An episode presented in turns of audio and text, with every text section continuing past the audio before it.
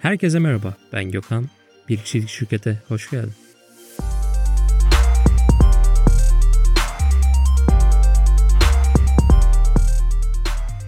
Hayat hikayemi anlattığım ikinci bölüme hoş geldin.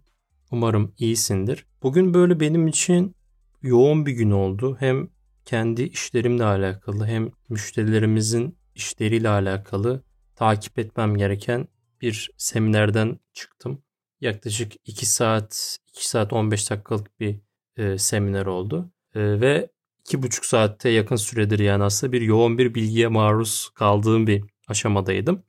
Ama bu bölümü de geçtiğimiz hafta zaten kaydedeceğimizi söylemiştim ve daha heyecanlı olduğunu belirtmiştim. Birazdan bu tarz detaylara da geleceğiz. Yine bir önceki bölümdeki gibi tekrar edeyim. Herhangi bir şekilde önümde bir not yok. Tamamen aklıma gelenleri, hatırladıklarımı şeffaf bir şekilde, samimi bir şekilde anlatmaya çalışıyorum. Burada şunu da belirtmek gerekli. Hayatımızda yaşadığımız bazı olaylar ya da durumlar diyelim belirli bir zaman sonra neden yaşadığımızı anlayabiliyoruz. Yani Steve Jobs bunu bahsediyordu noktaların birleşmesiyle alakalı. Hayatımızda aslında bir yaşa geldiğimizde diyelim o noktalar artık tamamlanıyor ya da birleşiyor ve biz o geçmişte yaşadıklarımızın sebeplerini, durumlarını daha iyi anlayabiliyoruz. Benim de bir önceki bölümde bahsettiğim iki defa işten çıkarılma durumum e, bu 2018 yılından sonraki süreçlerimi çok daha fazla etkiledi. İstersen hemen tekrardan kaldığımız yerden devam edelim. Ne demiştik? 2018 2 Ocak'ta işten çıkarıldım bahsetmiştim hatırlarsan. Eğer dinlemediysen o bölümü de dinleyebilirsin geçen haftaki bölümümüzü. Ve sonrasında dediğim gibi yine iş arama süreçleri, Kariyer.net, yeni bir iş tarzı web siteleri girip CV gönderme, fabrikaları CV gönderme, CV bırakma vesaire. Yine böyle çok sıkıldığım, bunaldığım bir e, dönem olmuştu. Çünkü yine bir iş bulmam gerekiyordu ve tabii ki psikolojik olarak şimdi yeni girdiğim işte başarılı olacak mıyım, yine başarısızlık mı yaşayacağım vesaire gibi tabii ki bir dünya yine fikir zihninde geziyordu. Derken Ocak ayının sonlarına doğru başvuru yaptığım bir fabrikadan telefonla arandım ve görüşmeye çağrıldım. Bu bir panjur imalatı yapan, panjur daha doğrusu şöyle panjur e, PVC doğrama yani mevcut olarak aslında Pimapen markası var mesela Rehao markası var. Bunların e, imalatını yapan aynı zamanda cam imalatı yapan bir fabrika. Burada aslında imalat demeyelim de aldığı ürünleri toparlayıp yani demonte ürünleri monte hale getirip İstanbul'a ya da Türkiye'nin çeşitli yerlerine bazen de yurt dışına satışını yapan, proje bazlı gelen inşaat işlerindeki satışını yapan bir fabrikadan görüşmeye çağrıldım ve gittim. İşte satış destek işi. Buradaki fark şöyle hani hatırlıyorsan bir önceki bölüm dinlediysen orada şuna değinmiştim. Ben iki tane satış işinden çıkarılıp bu sefer yine satışlı bir iş ama diğerlerinden farklı olarak satış destek işi. Yani 2014 yılında benim yaptığım Opel'deki satış destek işi gibi aslında. Bu işte aktif olarak sahada olmadım. Hatta buraya gelmeden görüşmeye de gidelim. Neyse mülakata gittim ben. Görüştük, konuştuk ve işe aldılar. Hani o detayları atlıyorum çünkü işe girmiştim zaten. Mülakata gittik. Sorular sordular. Ben cevaplarımı verdim vesaire. Daha sonra tekrar aradılar. Sen dediler işte aramızda görmekten mutluluk duyarız vesaire. Ben Şubat'ın ilk haftası ben işe başladım. Burada tabii çok farklı bir süreç vardı benim için. Çünkü fabrikada çalışan ya da bu tarz bir deneyimi yaşayanlar vardır belki aramızda. Yine bizim de bir fabrika servisimiz vardı. Sabah biniyorduk. Tabii bizim biraz daha yakın olduğu için benim çalıştığım yer böyle 7.30'da kalkmam yetiyordu aslında. Çok uzak değildi mesafe olarak. Ama sabah kalkıyoruz ve e, yola çıkıyorum. Bir servis bekliyoruz. Servis geliyor. Ben benim gibi işte orada çalışanlar var. İşte mavi yakalar var vesaire. Karışık olarak bir serviste gidiyoruz. Daha sonra 8.30'da 8.25 gibi hatta iş yerinde olup oradaki işimize başlıyorduk. Şimdi burada işin ben proje kısmındaydım. Yani daha çok bu panjurların ölçülerinin girilmesi, fiyat çıkarılması, sahadaki satış yapan çalışanlardan gelen mesajların fiyatlandırılması ve bu sürece bakıyordum aslında. Örnek veriyorum bir firmaya gidiyor satışçı. Oraya gittikten sonra bana bir ölçü atıyor diyelim ki işte şu ölçülerde işte 20 adet panjur diyelim ki ev panjur da olabilir bu. Dışarıya dükkana bir kepenk de olabilir. ben ne yapıyorum? Onlara fiyat çıkartıyorum. Fiyat veriyorum. Tabii ki başlangıç iş öğrenme süreci hem üretim tarafı olması hem işin satış tarafı olması yani hem üst katımızda e, böyle daha çok bilgisayar başı çalışanlar benim gibi olması ve alt tarafta üretim de olması. Yani işin aslında iki tarafında görme e, imkanı elde ettim. Ve birazcık daha dediğim gibi arka plandaydım. Benim satış yapmak gibi bir kaygım yoktu. Ama çok yine dikkat edilmesi gereken bir işti. Çünkü 5 santim 10 santim dahi bu ölçüde hata yapılsa çok ciddi düzeyde projeler etkilenebiliyor ki yeri geldi büyük inşaat projelerinde 500 tane 600 tane ev panjuru fiyatlandırması yapmıştık. O yüzden de bu ölçülerin çok dikkat edilmesi lazım. Daha sonra işte diyelim iş onaylanıyor. Müşteriden kaşı alınması, imza alınması. Daha sonra bu işin üretime kadarki sürecine bakıyordum daha çok. Tabii ki ben işi bilmediğim için bilen birisi vardı. O bana öğretti vesaire derken biz böyle 3 ay, 4 ay, 5 ay ben çalışıyorum. Derken 6 ay oldu. 6. ayda şunu çok net hissetmiştim. Ben artık bu işi başta tabii ki çok ciddi öğrenme süreçleri oldu. Ama dedim ki ben artık yapabiliyorum bu işi. Hemen ölçü geliyor 5 dakikada hemen satışa dönüyorum. Büyük proje fiyatlandırmalı geliyor hemen fiyat veriyorum vesaire. Böyle hızlı giden bir süreçti. Hatırlıyorsan 2018'in yanlış hatırlamıyorsam eğer ki Temmuz ya da Ağustos ayı olması lazım. Hatta Temmuz'du galiba. Bu konuda net emin olabilirim. Birazdan onu da neden net olduğumu söyleyeceğim. Temmuz ayında bir kur artışı oldu ani bir şekilde. Bizim patron da bir işletme ile anlaşma imzalamış. Çok net rakam da aklımda. Euro'yu tabii ki biz kurla çalışıyorduk yani kur fiyatları veriyorduk. E, bugün çok komik gibi gelecek rakam ama o zaman yüksekti gerçi. Yani 4.97'den sabitlemişler. Yani 1 euro eşittir 4.97 Türk lirası. Yani biz örnek veriyorum 100 bin euroluk bir iş yaptığımızda fiyat işte 4.9 milyon gibi bir kazanç elde etmiş olacağız. E tabi iş yapıldığı için sözleşme imzalandığı için çok büyük bir işti bu. Daha sonra ani kuru artışları oldu vesaire. Tam o da o ara dönemde ürün ve mamul alınması gerekti. İşte fabrikaya ürün alınması gerekiyordu. Bu ani kur artışından ötürü bu büyük işten fabrika hiçbir şekilde kar elde etmedi ve şöyle bir karar almışlar. Tabii bunu da sonradan öğreniyoruz. Her bölümü işte cam bölümünde, panjur bölümünde, PVC doğrama bölümündeki ikişer kişi vardık. Muhasebede de aynı şekilde ikişer kişi vardı. Her bölümü teke düşürüp yani işten çıkarma yaparak bu süreci atlatacaklarını söylemişlerdi. Ve gerçekten de durum öyle oldu. Bir gün bizim muhasebe müdürü geldi. Gökhan dedi senle bir şey konuşacağız dedi. Tabi, tam o anda tabii ki hissettim yine. Niyeyse böyle bir hissiyat gelmişti. Gökhan dedi biz de seni işten çıkartıyoruz dedi. Dedim hayırdır falan filan. Öyle karar alındı falan. Tabii bu benim az önce anlattıklarım ben bilmiyorum o esnada. Yani tamam böyle bir anlaşma yapıldı vesaire ama biraz da şirket patronu yaptığı bir anlaşma için çok detaylara hakim değildik.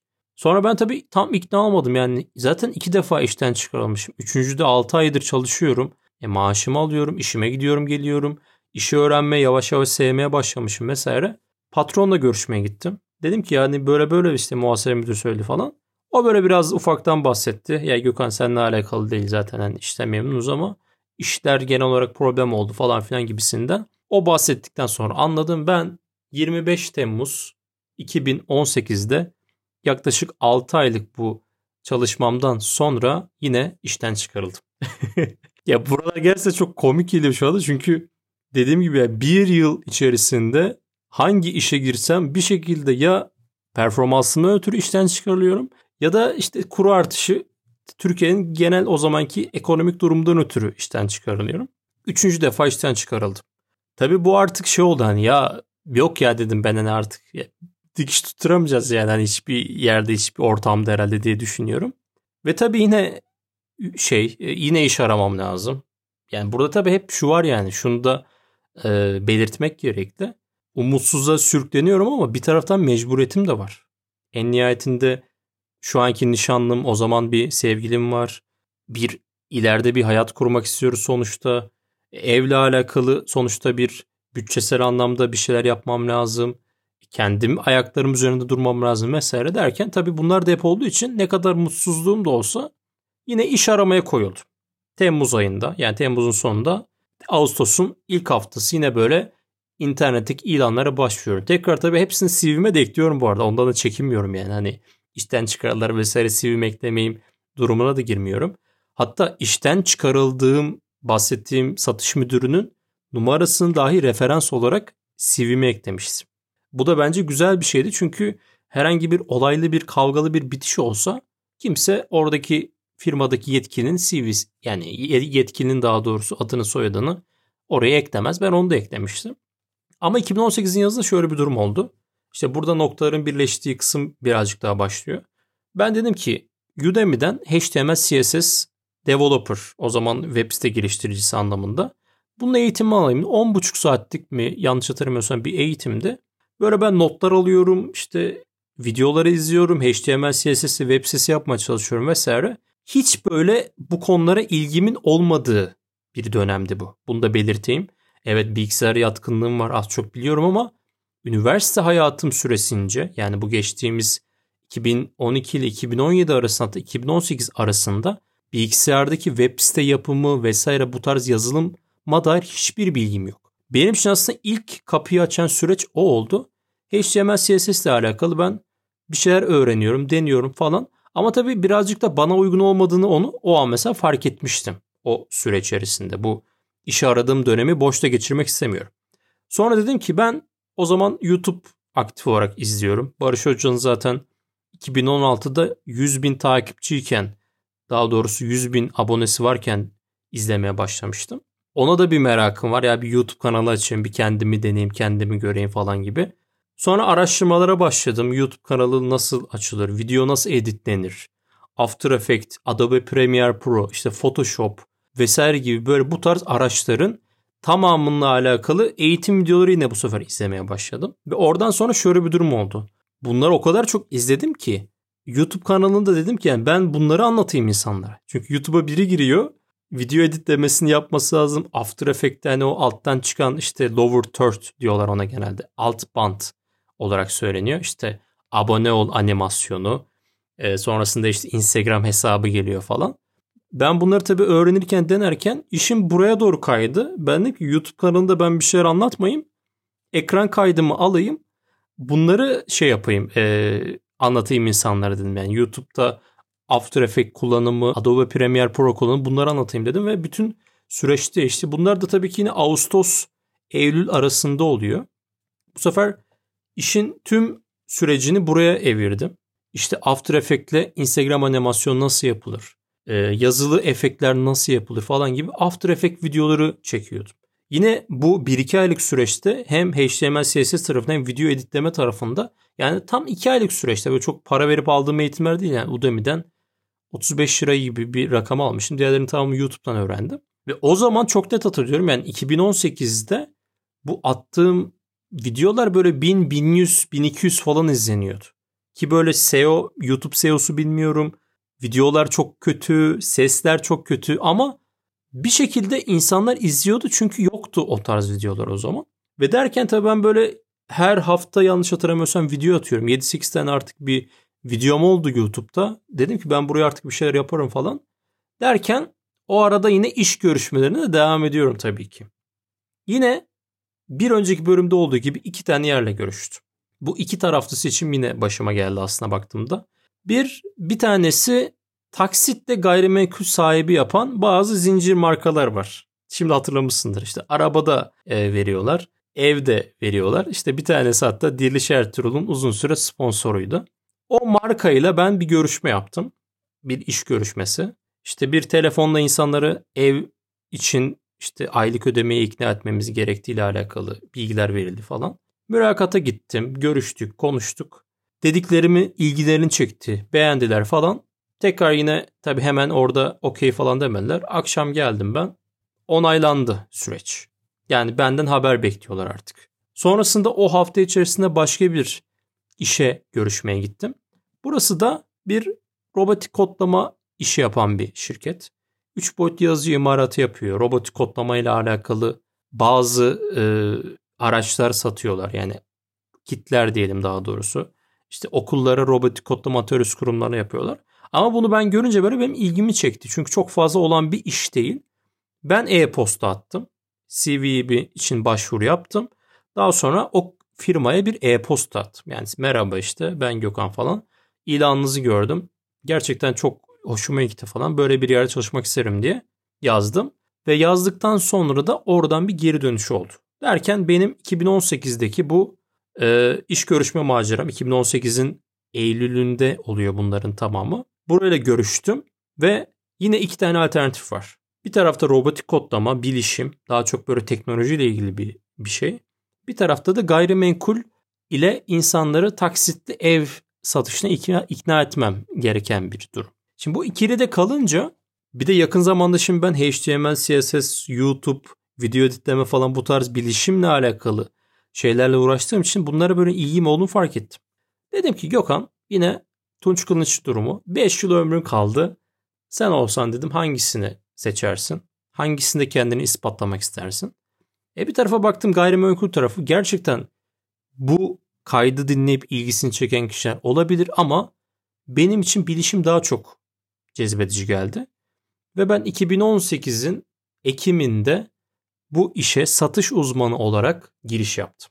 Yani az önce bahsettiğim diğer emlak işini seçmedim. Burada robotik kodlama atölyesi kurulumu, 3 boyut yazıcıların satışıyla alakalı bir işe girdim. Bu maceram 2018'den 2019'un Haziran'ına kadar askeri gitme sürecime kadar devam etti. Daha sonra askerden geldim 2020 yılının pandemiden önceydi Şubat ayında. 2020 yılından 2021 Nisan'a kadar devam etti. Yani 2018'de işe girdim ve 2021'in Nisan ayında işten istifa ederek ayrıldım ve bu arada 3,5 yıllık bir süre var. İşte 6 aylık askerlik sürecimi de atladığımız takdirde tam 3 yıl boyunca burada satış işi yaparak çalıştım. Ve burada aklına şu gelebilir. E Gökhan sen bir önceki bölümde anlattın. Satışla alakalı işlerden çıkarıldın. E bunu yapamadığın için demek ki insanlara da performans düşüklüğü olduğu için seni çıkardı. E burada nasıl 3 yıl süreli çalışabildin? İşte tam bu noktaya geliyorum. Burada ben çok sürecin üzerine gittiğim için işin hem müşteri ziyaretleri, telefonda görüşme, telefonda satış gibi birçok noktada kendimi sürekli geliştirmeye çalıştım ve farklı farklı teknikler uyguladım. Ve gerçekten hayatımın bu 3 yıllık süreç hem farklı şehirlere de çok gittim. İstanbul'da çok fazla okul gezdim, il, ilçe, milliyetin müdürlüklerini gezdim. Yeri geldi Trakya'da mesela birçok ilin belediye başkanına birebir sunum yapma imkanı buldum. Ve tamamında da aslında ikna etmeye çalıştığın şey ne diyebilirsin şu anda? O şehirde ya da o ilçede öğrencilerin robotik kodlama ile alakalı bir gelişim sürecine girmesi için bir atölye kurulumu, bir ortam kurulumu diyebiliriz aslında. İşte teknolojik aletlerin alınması, oradaki öğretmenlerin eğitilmesi gibi süreçleri kapsıyor. İşte bu kapsamda ben aslında yani hayatımda belki sunum anlamında yapabileceğim birçok tecrübeyi burada elde ettim. Tabi bunun dışında biz birçok ihaleye katıldık. Kamu ihalelerine katıldım. Çok ciddi rakamlarda fiyatlandırmalar yapıp işlere giriş yaptık. İşi bilmediğimiz taraflar olduğu için problem yaşadığımız noktalar oldu. Tabii ki patronum daha gençti burada. Belli noktalarda evet tecrübe sahibiydi ama biz benim de bilmedim, onu da bilmedi. Bazı girişimlerimiz de oldu şirket içerisinde. İşte ihaleye girmek gibi vesaire. Yani benim böyle çok bilgi dolu, dolu dolu geçen hem saha deneyimi hem bilgisayar başındaki deneyimler kendimi keşfettiğim bir 3 yıllık burada bir sürecim oldu. Zaten işin dijital pazarlama noktasındaki önemini ve pandemiyle beraber zaten pandemi de başlamıştı. Bunların önemini fark ettiğim ve algıların böyle %100 açık olduğu bir zamanı kapsıyor. Ve buradan sonra 2020 yılında zaten ilk bölümlerde bahsettiğim gibi dijital pazarlama ile alakalı böyle kitaplar aldım. Okumaya çalışıyorum falan. Bir taraftan da işe gidiyorum. Sonra pandemi başladı. İşte tekrar evden çalıştık bir müddet. Tam zamanlı olarak tekrardan gitmeye başladık vesaire. Bu tarafta da hem maaşım kazanıyorum. Maaş artı prim mantığı var zaten. Satış yaptığımız kadar da prim alıyoruz vesaire. E durum öyleyken de burada bir boşluğum oluşmuştu. Yani eve geldikten sonra atıyorum 6.30'da 7'de neyse eve geldim. E bana kalan 3 saatlik bir sürecim var. Bu kısımda da işte sosyal medyada, dijital pazarlamada kendim geliştirmeye çalıştım ama bu benim için tamamen bir yıl sürdü. Yani bunu belirtelim. 2020'den hatta bir yıldan bile belki fazla 2021'in ortalarına kadar bu benim için devam etti. Ve burada tabii ki ya işte girsem mi, istifa etsem mi gibi birçok süreç var. Çünkü 2021'in yazında nişanlandım. Nişan tarihi belirlemiştik. 2021 yazına nişanlanacağım için de e, tabii ki hem maddi olarak bir para gerekli, çalışmamız gerekli, e, istifa etsek önümüzü görebilir miyiz falan gibi durumlar varken 2021'in Nisan ayında ben artık hem İzmir'e taşıma durumlarım da vardı zaten. Sonrasında İzmir'e taşınacaktım. Dedim ki ben artık patrona gittim. istifa edeceğimi söyledim. O da tabii ki herhangi bir şey demedi. Nisan'da, Nisan sonunda daha doğrusu ben şirketten istifamı verdim.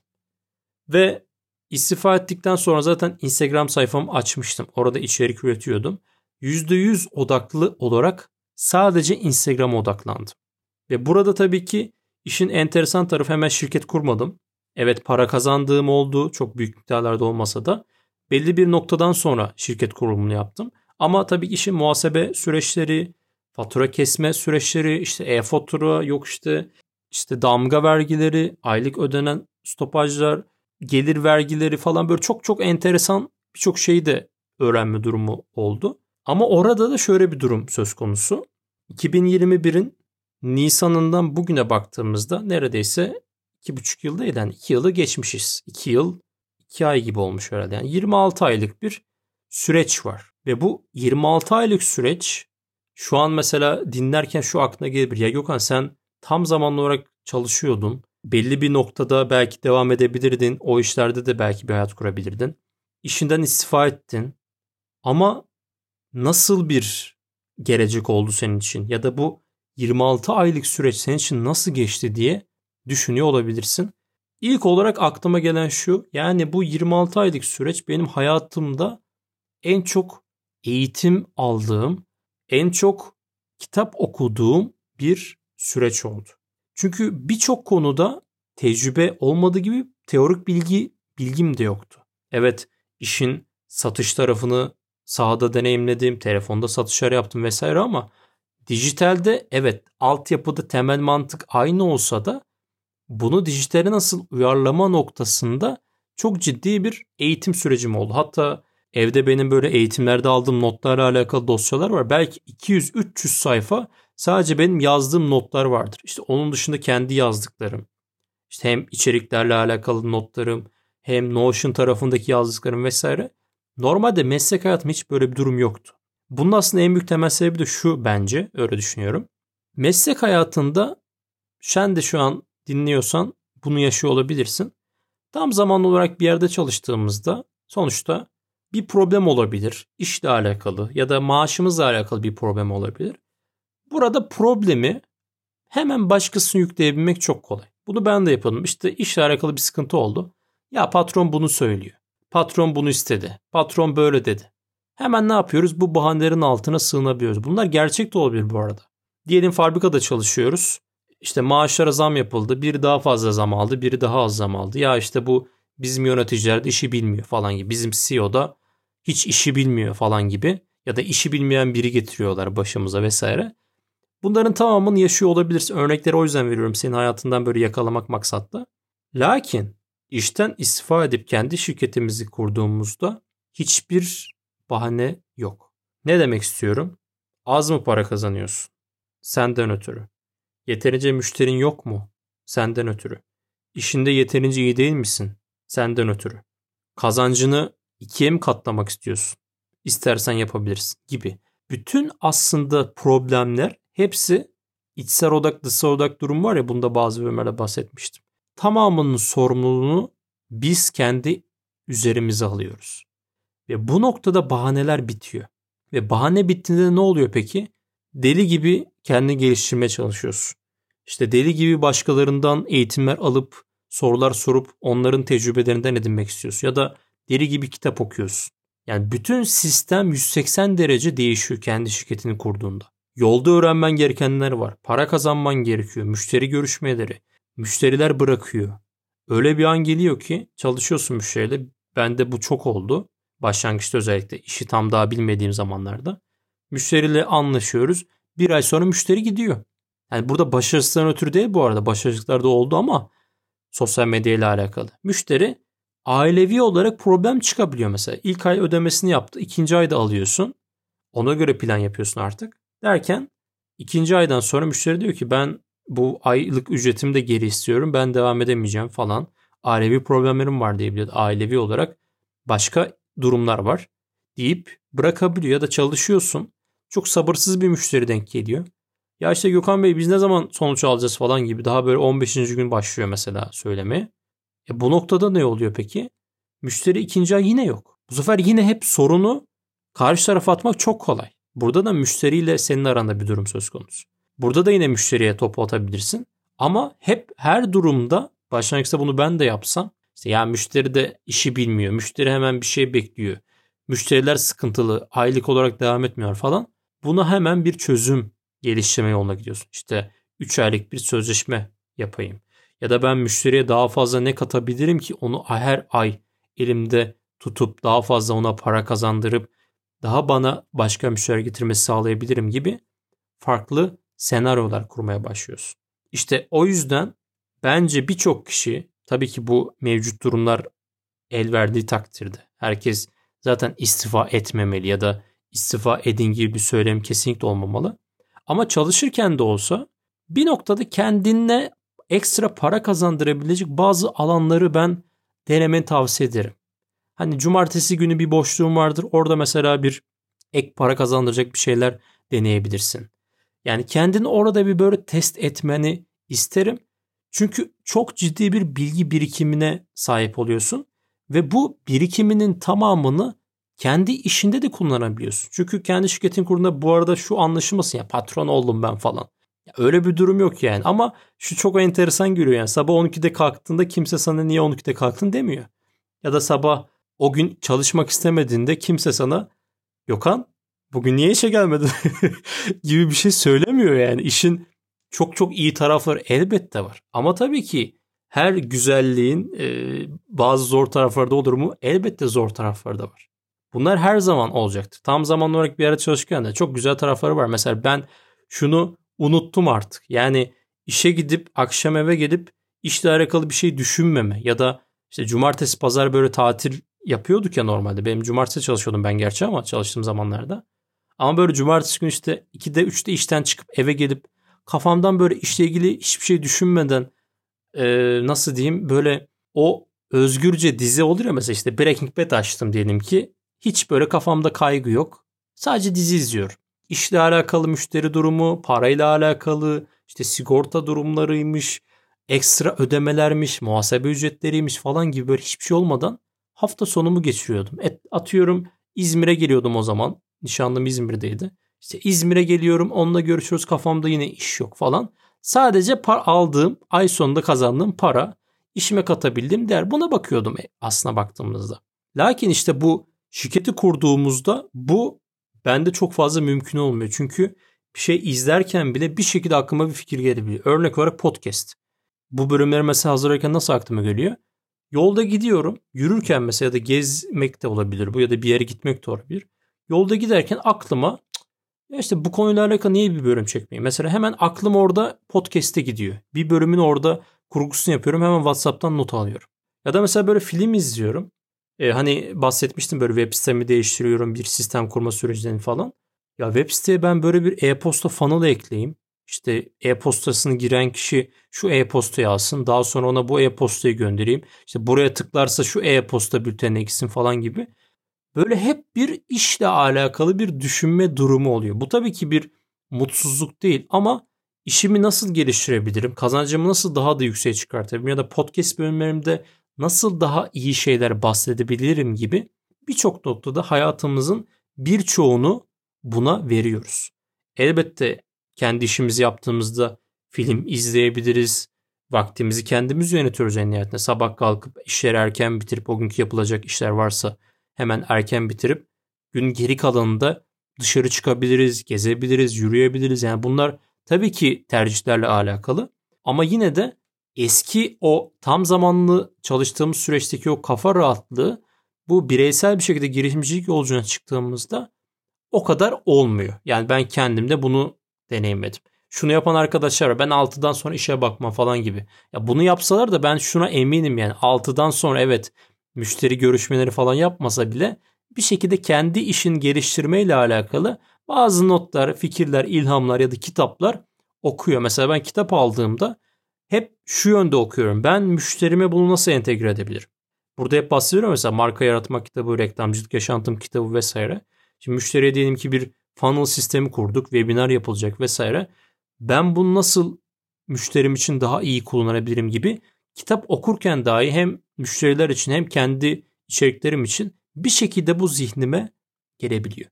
İşte o yüzden kendi şirketini kurduğunda zihinsel olarak hem para kazanma noktasında hem pazarlama noktasında hem ürünlerinin satışı noktasında ve benim en çok önem verdiğim ve pek çok kişinin aslında çok böyle iyi şekilde yapamadığı bilgini ürünleştirme noktasında ciddi düzeyde deneyim sahibi oluyorsun. Ve tamamında da işin satış tarafında ve pazarlama tarafında aktif olman gerekli. Her ne kadar bu konulardaki şu anda dinlerken kendini iyi olduğunu düşünmesen de işin satış tarafı ve pazarlama tarafı seni uzun vadede ayakta tutabilecek bir şey. Çünkü bir şekilde satış yapmamız gerekiyor ve para kazanmamız gerekiyor. İşin duygusal taraflarına bakmadığımızda para kazanmamız lazım ve para kazandırmamız lazım. Bu tabii ki her iş koluna göre değişik gösterebilir. Benim şu anki süreçte para kazanmamı sağlayan müşterilerime para kazandırmak. Ben onların ne kadar para kazandırabilirsem onlar da bana o kadar para verebilir veyahut uzun süre benimle çalışmak isteyebilir. Peki bugün geldiğim noktada da kaç ay oldu? 6,5-7 ay oldu tam olarak galiba. 7 aydır da podcast yapıyorum. Ve burada bilgimi hiçbir şekilde gocunmadan diyeyim, çekinmeden en şeffaf haliyle, en samimi haliyle sana aktarmaya çalışıyorum. Çünkü şunun da farkındayım. Bir müddet sonra bunu biz fark ediyoruz tabii ki. Günün sonunda her ne kadar para kazanma gibi bir hedefimiz olsa da bunu bir noktada kendimizden bir şeyler vererek yapmamız gerekiyor. Benim bugüne kadarki podcast'teki motivasyonumu sağlayan en büyük etkenlerden biri de bu. Neredeyse 7 aydır her salı podcast atıyorum. Sadece 2 hafta e, depremden kaynaklı erteleme yapmıştım. Bu motivasyonu diri tutmamın en büyük sebebi bir şeyleri vermeden alamayacağımı da fark etmiş olmam. Her ne kadar iyi paralar kazanmak hepimizi cezbetse de bunun bedelini ödediğimizde, bunun bir şekilde kazandıklarımızın ya da tecrübelerimizin bilgisini aktardığımızda ben hepimizin daha çok topluluk olarak büyüyüp gelişebileceğimizi inanıyorum. Yani ben diyelim ki aylık 1 milyon TL fatura kesme hedefim var ama sen beni dinliyorsun. Senin böyle bir hedefin yok. Burada mesela karşılıklı bir kazan kazan durumu olmuyor. Ben sana da bunun nasıl yapılabildiğini anlattığımda ya da gösterdiğimde işte o zaman hepimiz kazanıyoruz. Çünkü birçok kişi şuna takılıyor. Rekabet etmeye çalışıyor birileriyle. Ya da bir sayfa açıyor ya da bir video çekiyor ya da bir reel satıyor. Hep böyle bir rekabet üzerine kurulu. Ona taş atıyor, öbürüne taş atıyor. Evet bu pazarlamada çok ciddi tutan bir faktör. Ama rekabet ederek o kişilerin seviyesine çok fazla gelemeyebiliyoruz. Rekabetten çok farklılaşmanın ben taraftarıyım. İşte o yüzden de bir kişi şirketteki benim en çok değindiğim noktalardan bir tanesi de bu. Benim gibi freelancer pek çok kişi olabilir ama ben freelancerlarla rekabet edeyim işte burada ben de olayım gibi bir durumdan ziyade podcast yapıyorum ve rekabetten çok farklı bir şekilde bilgimi aktararak ilerlemeye çalışıyorum. Ve bugün geldiğim noktada da genel hayat sürecimde e, yazın evleniyorum. Onu da buradan duyurmuş olalım. Yaklaşık bir buçuk senedir İzmir'de yaşıyorum. İzmir'e taşındığım bir süreç oldu. Ve fark ettiğim, ilham aldığım pek çok kitap oldu. Ve bu süreçte beni en çok böyle motive eden şey genellikle kitaplar oldu. Elbette çok ciddi mentorlarımız oldu. Çok ciddi sektörden hocalarımızdan çok güzel değerli bilgiler öğrendik. Ama kitaplardan aldığım o e, nasıl diyeyim öz bilgiyi e, dışarıdaki hayatımda çok fazla bulamayabilirdim. O kitaplardan aldığım bilgiler sayesinde kendi hem pratik bilgimle teorik bilgiyi bir şekilde buluşturabildim ve bu podcast zaten e, bilgi şirketi olarak ortaya çıktı. Ama genel anlamda benim hikayem bugün bu şekilde devam ediyor. Bundan sonra çok daha farklı elbette hepimizin projeleri planları var.